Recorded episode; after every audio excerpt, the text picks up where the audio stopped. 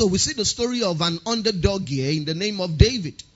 Um, it seemed like an impossible task for David to accomplish. Um, and this was a battle that was going to be a defining moment both in the life of David and the life of the and in the nation of Israel. If David wins or uh, defeats Goliath, the Israelites were going to be free and the Philistines were going to become their slaves, as it were. But if Goliath had won that battle, it would have been, you know, on the flip side. That is, um, the Israelites would have been subservient to the Philistines. And we see so many things that we can talk about, you know, in this passage of scriptures. But there are just some basic things, you know, that I want to talk about this morning, you know, that I didn't mention last week Sunday. One of the things we need to understand is this God's promise of headship. We all know God's vision for us in this house, right? If you've been a part of this house, you uh, must have had that over and over in every service that we have been called to raise fully devoted followers of Christ, right? To become significant in life and in the marketplace. And that's from Romans 8 and verse 29 and Deuteronomy 28 and verse 13. In Deuteronomy 28 and verse 13, the Bible says, You shall be the head and not the tail, above only and not beneath. So God's promise of headship, we need to understand that it cannot become a reality except we defeat the opposition that are currently occupying that space of headship. You need to understand that there is no space that God wants to give you. There is no sphere of influence that God wants to give you that is empty. Even the promised land, the Bible says that when Moses sent spies there, there were already giants in the land. It was not an empty land. It was not a barren land. Somebody was already there. You see, so Goliath represented an opposition on the path of the children of Israel, uh, right? Stepping into a new phase, for them to step into the new phase or the new level that God had in store for them. Goliath had to be brought down. Goliath is not just a person. Goliath represents a concept. Goliath represents a reality. Goliath represents something that you and I will have to deal with in life and in the marketplace. And let me tell you this, there is no amount of prayer that you will engage in that will make God remove every opposition on your path. There is no amount of prayer. You see, God loved the children of Israel. He gave them the promised land, but they still had to fight their battles. There are some believers, I don't know where they got that ideology from. They just believe that the moment I give my life to Christ, I don't have to, you know, engage in any battle. I don't have to do anything. I'm just going to, you know, take a stroll through life, you know, and live a good life, a life without, you know, challenges. Even Jesus said, in this world you will. He didn't say you may. He said, you will have tribulations. He said, but rejoice because I have defeated the world. So it simply means that even Jesus had to fight a battle. You see, the coming of Christ, the death, the burial, the resurrection, right, was a battle with an opposition. Jesus had to fight and to win that battle for man to be saved, for us to have been saved. You see, so we need to understand that the Israelites could not enter into the promised land, even though it had been given to them until they defeated the opposition. God had already given it to them. There's a scripture I came across some times back, you know, that really blessed me. Deuteronomy 2 and verse 24. Deuteronomy 2 and verse 24. The Bible says, Rise ye up, take your journey, right, and pass over the river of Arnon. Behold, I've given into thine hand Sihon the Amorite, king of Heshbon and his land. Did you see that? God said, I've given it to you. If you've given it to me, what should I do? Shouldn't I just go there and start having a nice time? No. he said, begin, even though I've given it to you. He now says, begin to possess it and contend with him in battle. Even though I've given it to you, if you don't contend, it will not be yours. So the problem, the gap for many Pentecostal Christians, right, is that we celebrate what God has given us and we don't engage in battle. That's why you see a lot of people confess. A lot of people are, you know, so much excitement, charismatic display over what Christ has done, but they forget about what they are supposed to do to walk in the reality of what Christ has done. Am I making sense? Now, to try to possess a land that God has not given you is an effort in futility. It will never be yours. You see, there was a time, there was a particular land, right, when the children of Israel, after they left Egypt and they began to possess this land, God gave them a specific instruction. He said, There are some lands that you are only supposed to pass through. You must not possess it because I've not given it to you. He said, I've only given it to the descendants, right? I, I think of Esau, thereabout. He said, I've given it to them. He said, as small as a foothold of that land cannot be yours because I've not given it to you. So if they had engaged in battle, they may have taken it, but eventually it will go back to the one God has given it to. So the first thing is to identify the space that God has given you and I. Let me tell you this, there is a space for you and I in the marketplace. So, so that one is not a function of ah, has God given me a place? Is there a place for me? Yes, there is a place for you. So the subject we need to deal with now is that how do I take that space? That God has given to me. How do I begin to possess it? Just like he said concerning the king of Heshbon. He said, I've given you his land, but you need to begin to possess it. And how do you do that? By contending with him in battle. The land and the territory you are able to occupy is largely dependent on the opposition you have defeated. I'm going to say that again. The land and territory you are able to occupy in the marketplace, right, is largely dependent on the opposition you have defeated. If David had killed another Philistine soldier, nothing would have happened. He had been killing a lion, he had killed a lion and a bear before. He didn't change his status. He didn't change his history. But the day he destroyed Goliath, everything changed. He became the king's in-law. He stopped paying taxes. He became the general of the army. So that simply tells us that it is not every problem that is worth solving. I'm going to say that again. It's not every problem that is what? Worth solving. Problems have different rewards attached to them. And so the higher you intend to rise in life and in the marketplace, the greater must be the problems you are solving. I think I'll talk about that more in the second service. Don't let me digress. So we need to also understand this morning that defeating the opposition is not a once and for all experience. It is a lifetime responsibility. I'm going to say that again. So what we are talking about this month is not something you just engage in or put to work in this month of May and say, ah, finally, I have overcome. No, no, no, no, no, no. There's nothing like that. It's a lifetime experience. It is something you must do for the rest of your life. I had this quote many years ago, you know, from the uh, current ruler of Dubai, Sheikh Rashid bin Al Maktoum. He said, my grandfather rode a camel. My father rode a camel. He said, I drive a Mercedes Benz. My son drives a Land Rover. His son will drive a Land Rover, but his own son will ride a camel. You didn't get that. What he's trying to say is, my grandfather fought certain, see, when you look at the UAE and how much they have developed in the last few years, few decades. Some people just go, wow, what if we have leaders like you say? It's not something that, you know, there is a generation that is enjoying the labor of the past. So what he was trying to say when he said that in that interview, or maybe I think it was in his book, right? Um, I can't remember the title of the book. Huh? My vision, thank you. You know, when he said that in my vision, what he was trying to say is this. You see, I have, my, my father fought his own battle, right? I am fighting my own battle. My children or my own son will, you know, benefit from the battle that I'm fighting.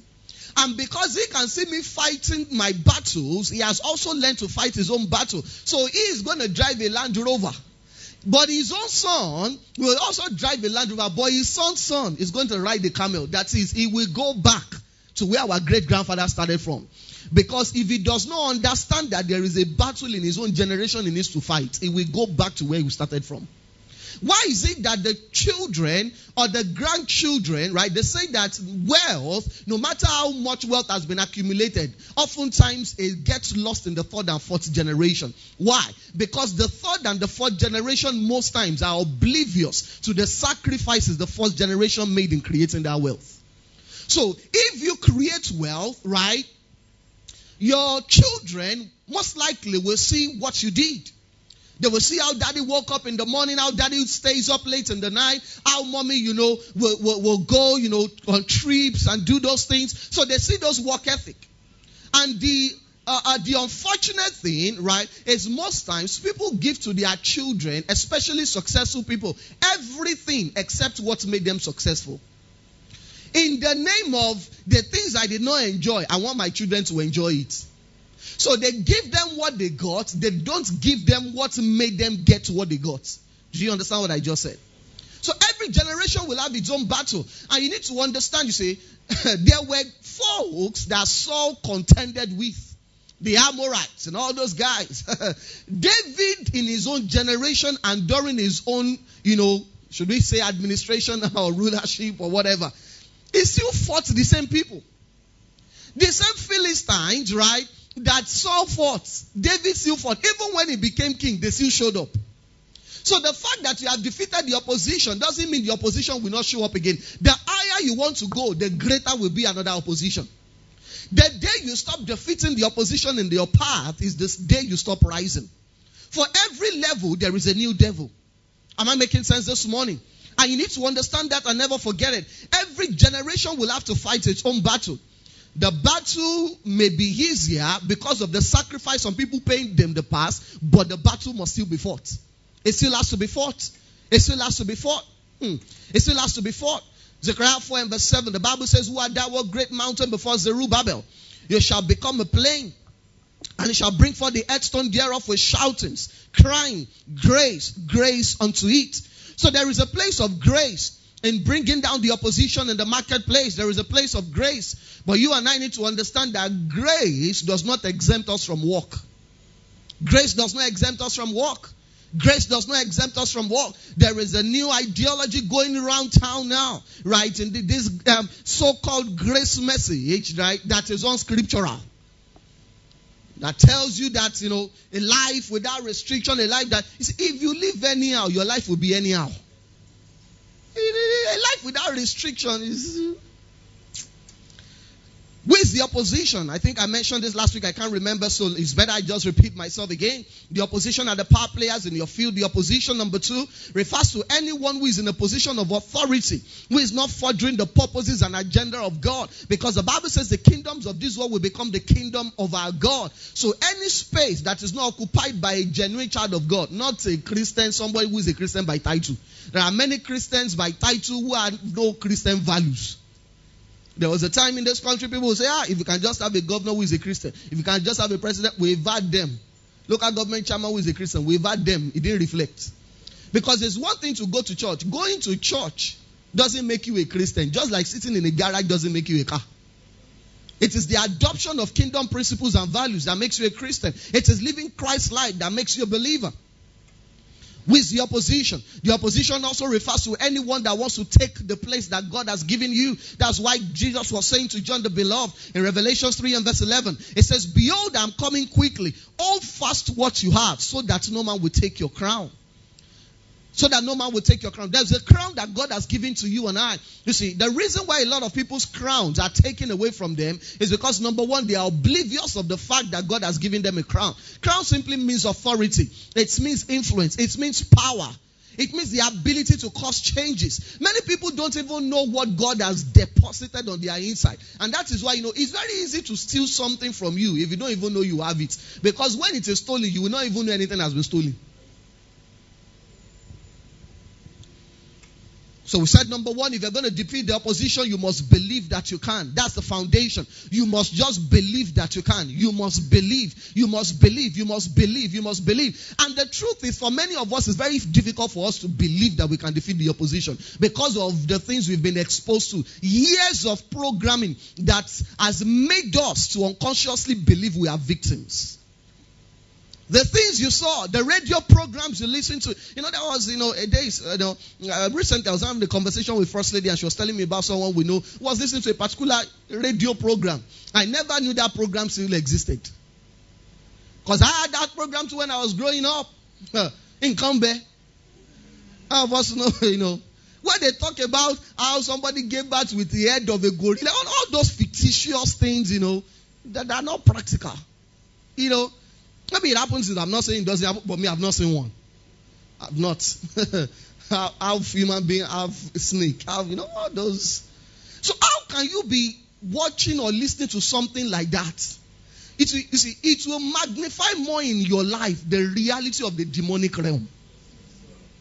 Am I saying the demonic realm doesn't exist? Of course it exists. That's why as a believer you need to understand your authority in Christ.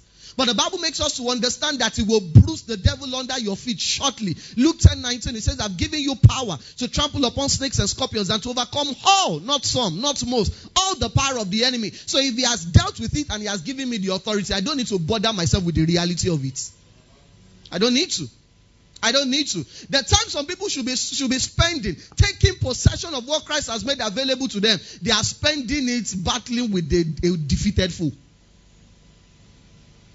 Has been defeated. All you need to do is to understand what Christ has made available to you and walk in the consciousness and reality of it. So many people don't believe they can because of programming, the things they have had, either growing up from the media. They have had so many things that does not make them. See, let me tell you this: the people who rise in life, they don't listen to such things. They don't. They are not even aware those things exist. Some of us we have to battle with some of those programmings we had growing up. You see, battle with it very fast and move on to most important, more important things. Because you can't be dealing with those things. I think it was Apostle Paul that said, you know, that let's let's move away from the elementary doctrines. Let's move on to better things. So you need to believe that you can. You need to believe that you can. Anything that will that, that will make you to be thinking like a victim, like someone that is oppressed, that's why I will never be a, a, supporter of the message that positions the believer as someone being oppressed by the devil. That you now have to be fighting with the devil. Fighting with who? It's under you. Are you hearing what I'm saying? You should see, witches are afraid of you. You just don't know. You are not the ones supposed. I mean, witches. Who, who are witches? Have you noticed that if you study the Bible, there are no mention of witches and wizards? It tells you how important they are.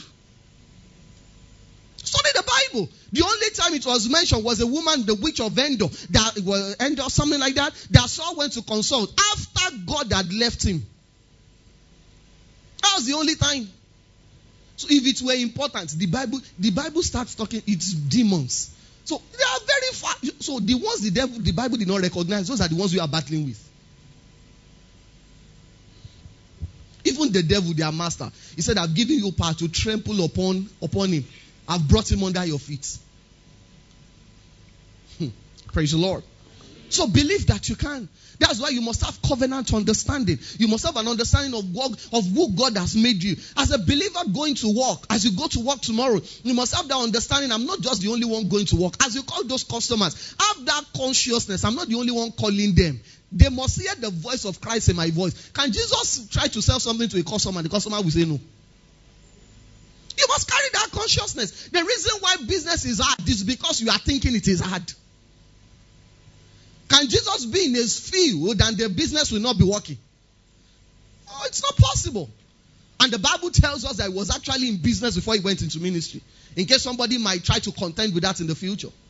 Because when many of us oh, ah, a carpenter, I was a carpenter. Let me tell you this. That is why one of the things I, I you know I'm telling even the leaders now is everybody in this house, and very soon as we get to all the workers, you must have a study Bible. So you not be believing the nonsense you have been hearing, you know, that is not scriptural. When the Bible says the word carpenter, that word carpenter in the original Greek means a project manager. It's not the carpenter you are aware of, you know, that you know that is using a man nail. So when they say Jesus was a carpenter, stop thinking of the carpenter by the roadside. He was a project manager. He was a businessman. Are you hearing what I'm saying? That was what Jesus did before he stepped out. That was what his father, earthly father, about um, he didn't have a biological father, Joseph, that was what he was doing. And that was what he learned. Believe that you can. That's where it starts from. Number two, you must never underestimate the power and influence of the opposition. You must never do that. If you are going to defeat the opposition in life and in the marketplace, never underestimate the power and the influence of the opposition. Hmm. I'm always reminded of Amnon. Amnon was meant to be the uh, uh, king, right? After David. He was the first son of David. But the Bible tells us that this guy, you know, started having feelings for his half sister, raped the half sister, you know, and the brother of Tamar that was raped, Absalom by name. The Bible said he kept quiet. He didn't say anything to Amnon, either good or bad, for two years. And after two years, Absalom, you know, organized a party and invited, you know, Amnon and the other king's son. And the stupid guy went. You know why? He underestimated the vengefulness of Absalom. He just assumed that two years he didn't do anything. Let's go, Jerry. Let's go to party. Not knowing that the party was organized for his assassination. He underestimated his opposition. The party was organized. Absalom didn't mind spending that money to feed everybody just to kill one man. Many of us, we have not risen to the heights we should have risen to in the marketplace because we underestimate the price that needs to be paid to get there. we underestimate the just as oh, what is it? Mm, I can do it. It's not by confessing it. Your confession must match your action. It must match it. Your confession should not be greater than your action. The two must work in tandem. The Bible also tells us about the son of Solomon, Rehoboam by name. After he became king, the city came to him and said, You know what? We served your father. He had so many projects, you know, he was engaging, so he increased the taxes. He increased our taxes. So we had no problem with that. I said, But the projects are now complete. Can you please reduce the taxes? I don't know if you know the story, but the guy went to the people that counseled his father and they said, What those people said, they are correct. Solomon has, you know, finished the projects, the building of the temple, the building of the palace, you know, and all the 1,000 shrines that he built for all his babes and side chicks. said there is no need for that anymore. He said, reduce the tax. He Said, if you do that, these people, they will serve you for life. He now went to his friend that have never led anything. See, let me tell you, some of us, when you are asking for counsel, who are you at? Who is counseling you? The people that have never done the thing, your friends that they, it's amazing. So his friends told him, ah, they are testing you. Show them who the boss is. So he too went. He said, My father beat you with kings. I will beat you with koboko. they said, Wow. What he did is he underestimated the power of the people. And the Bible says that everybody said to your tent, O Israel. He still did not understand what had happened. He still sent his tax master to go and collect taxes. They took that one, beat him, and killed him. That was when he realized that, wow, these people are serious. But it was too late. Never underestimate the opposition. Never underestimate. You see, it is better to overpay the price than underpay it. Never, you see, the problem of Goliath was Goliath underestimated David. He was looking at the size of He said, Am I a dog that you come to me with? Ah. He looked at you, this small boy. He underestimated him. Hmm. Never underestimate your opposition. Never. Never. The fact that you have prayed, the fact that you have fasted, doesn't mean you should not carry out your research. That doesn't mean you should not do what is required. Am I making sense this morning? One of the favorite books I read in 2020, you know, a book by Curtis Jackson. It was talking about how there was a particular day, you know, uh, you know, Floyd Mayweather, uh, nobody has still, uh, he has not been defeated in boxing. How many of us, you know, I don't know if you're a fan of boxing, but I love to learn about people, especially when they have a strong track record. He said there was this particular day, Curtis Jackson is 50 cents, right? So he said there was this particular day, he was going for, you know, uh, uh, a, a, is it match they call it now? Is it boxing match? Is that what they call it? I don't know. so he was going for a fight, right? And um, he said he just noticed because proud till that time, as I, I think that was maybe like three or four years ago, nobody had defeated him. He said so he could see in his friend this pride that I'm, I'm undefeatable. So he said the way he was going, I, I think before then he noticed that he didn't practice well. He said he was about to go. Said something just told him, based on his experience on the streets, that if he goes into the ring this way, he's going to be defeated. So he said he called him and spoke into his ears. He said, This guy you are about to fight, he said he wants to take food from your table. This guy wants to render you naked. He wants to destroy your life. He said, He said words that, he said, all of a sudden his face countenance just changed. That, what are you saying to me? He said, The anger was what he took into the ring. Finished the guy on that two rounds. Maybe two or three rounds. He said, The way he beats the guy was just like, You want to kill this guy? If not because he had a friend that gave him perspective, he would have lost that fight. And let me tell you this for many people, their hunger is always strong when they are starting out in life. The moment they become comfortable, they begin to lose that hunger. They begin to lose it. Just assume, oh, whatever got me here can take me there. Is a lie. Whatever got you here cannot take you there. It can't. It can't. IBM underestimated Larry Page and Sergey Brin. I'm talking about the founders of Google. Do you know the fathers of Google went to those guys with the idea, Larry Page and Sergey Brin? They said, We have this idea of search engine. You know, they were still in school. They said, When you finish your school, come back. Oh, all these um, um, university students, all these nonsense ideas, and they underestimated them. Look at what Google has become today. iPhone was underestimated than Samsung by Nokia and BlackBerry. Thought of iPhone years ago? I even seven years ago, nobody cared about what was iPhone or what was Samsung in the BlackBerry Porsche. Ah, I must remember BlackBerry Porsche. That was the thing. But the only thing you see, let me tell you this: people may underestimate you, but you don't underestimate yourself. Never underestimate the opposition. Never, never.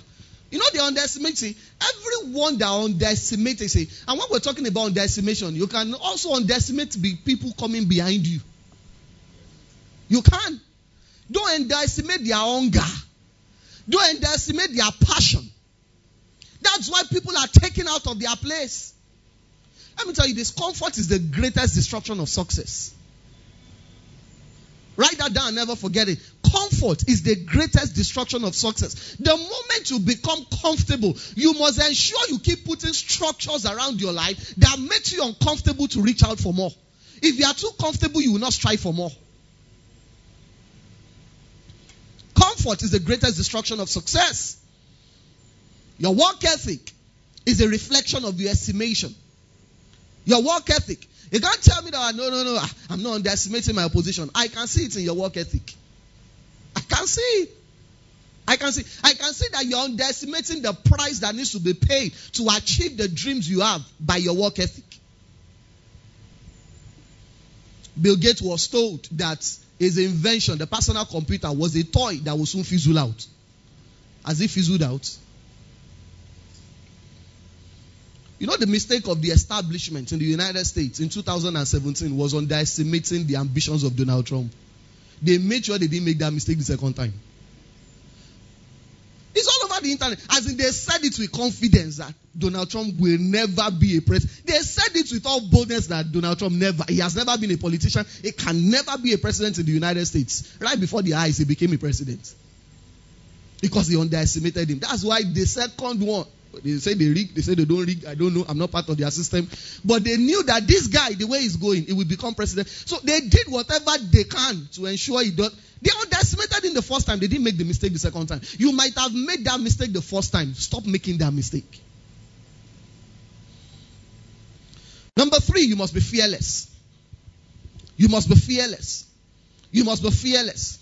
You must be fearless. I'll tell you something in a few moments that will change your life forever. Hmm. When I discovered this, it was a revelation for me.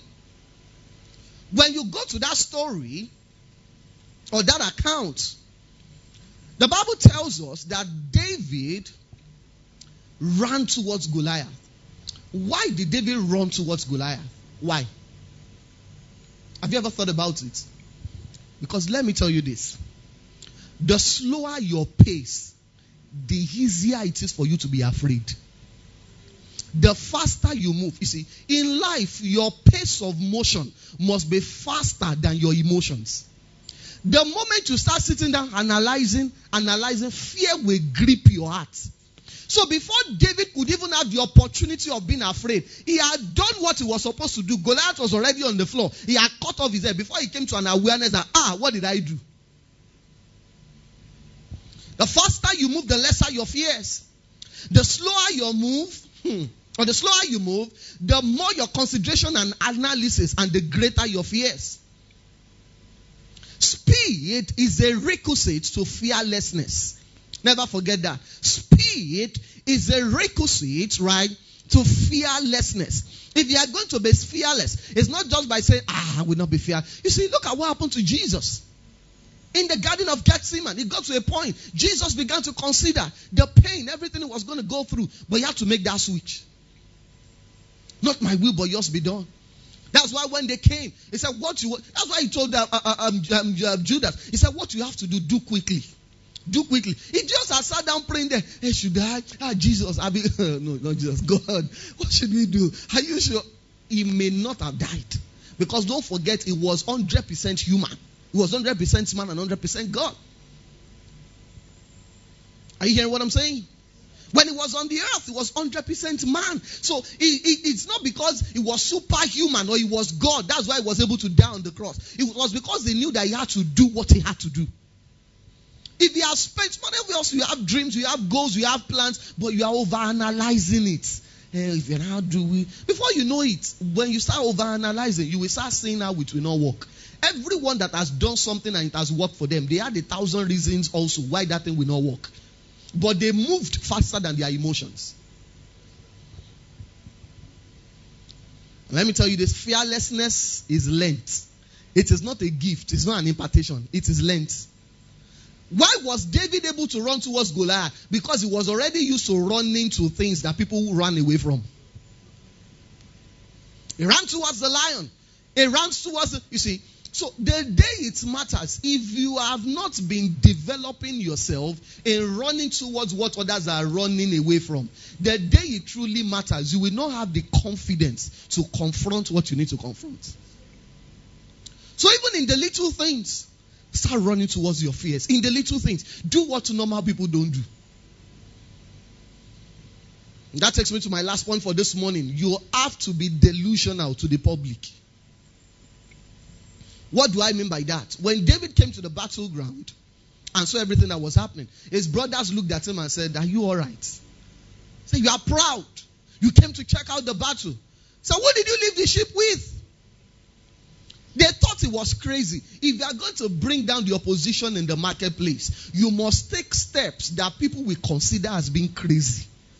You must do, you see, if you are doing only the things that are normal, your life will be normal. Are you hearing what I'm saying? Nothing will be extraordinary about your life. Everything will just be normal. You know, you, you come out of school, you get a job. You know. Nothing exceptional. You just come, live, die, and go and be forgotten without no impact. If you are doing only normal things, your life and your results in life will be normal. 1 Samuel 17, 28 to 29. And Eliab, his elder brother, had when he spoke unto the men and Eliab's anger was kindled against David. And he said, Why did you come down here? And with whom did you leave the few sheep in the wilderness? I know your pride. Did you see that? Say so you are proud. How can you how can you even consider doing this? You are proud. So if you have not started taking steps or doing things that the people that have always known you start saying that ah, this guy is so proud. You will not defeat the opposition. If people don't start looking at you that ah, your own is so much, it simply means you are still in the same circle of mediocrity. Same circle of mediocrity. Hmm. The people around you must consider you almost crazy and reckless. But to you, it must be a calculated risk. To every other person, David was reckless. But to David, he had done something like that before. So because he had did not see, they did not see him when he was running towards the lion. They did not see him when he was running towards the bear. So, so as far as they were concerned, this guy is just being paranoid. This guy is just delusional. But to David, it was a calculated risk. You remember what he told Saul? The Lord was with me when I killed the lion, when I killed the bear. This one is too small. So it's not like David was just, he was mad, as it were. He was taking a calculated risk. But to every other person, he was being delusional. So as I close, let me tell you this. People will tell you, don't put all your eggs in one basket. If you want to defeat the opposition in your field, ah, you must put all your egg in one basket and watch the basket closely. If you are just starting out in life, you are here doing this one, doing that. The reason why many people will never amount to much in life is because they are doing too many things. You want to be a fashion designer, you want to be a crypto trader, you want to be um, a wig maker. You want to be just doing too many things. Doing too many things. Your energy has to be channeled in one direction. You put all your eggs in one basket. You say, ah, but the people that are successful, they have multiple streams of income. In the second service, I'll talk about that. But let me tell you this people don't start out having multiple streams of income. It is when they have made income in one specific thing, a specific thing, and they have the resources that they now put it in things in form of investment. Not that they are doing this one, doing this. See, if you do too many things, everything will crash in your hand. Father, in the name of Jesus, we thank you this morning for the seed of your word that has been sown in our hearts. We thank you because the grass withers, the flower fades, but the word of our God abides forever. We thank you this morning for what you have shown us from your word. We ask that the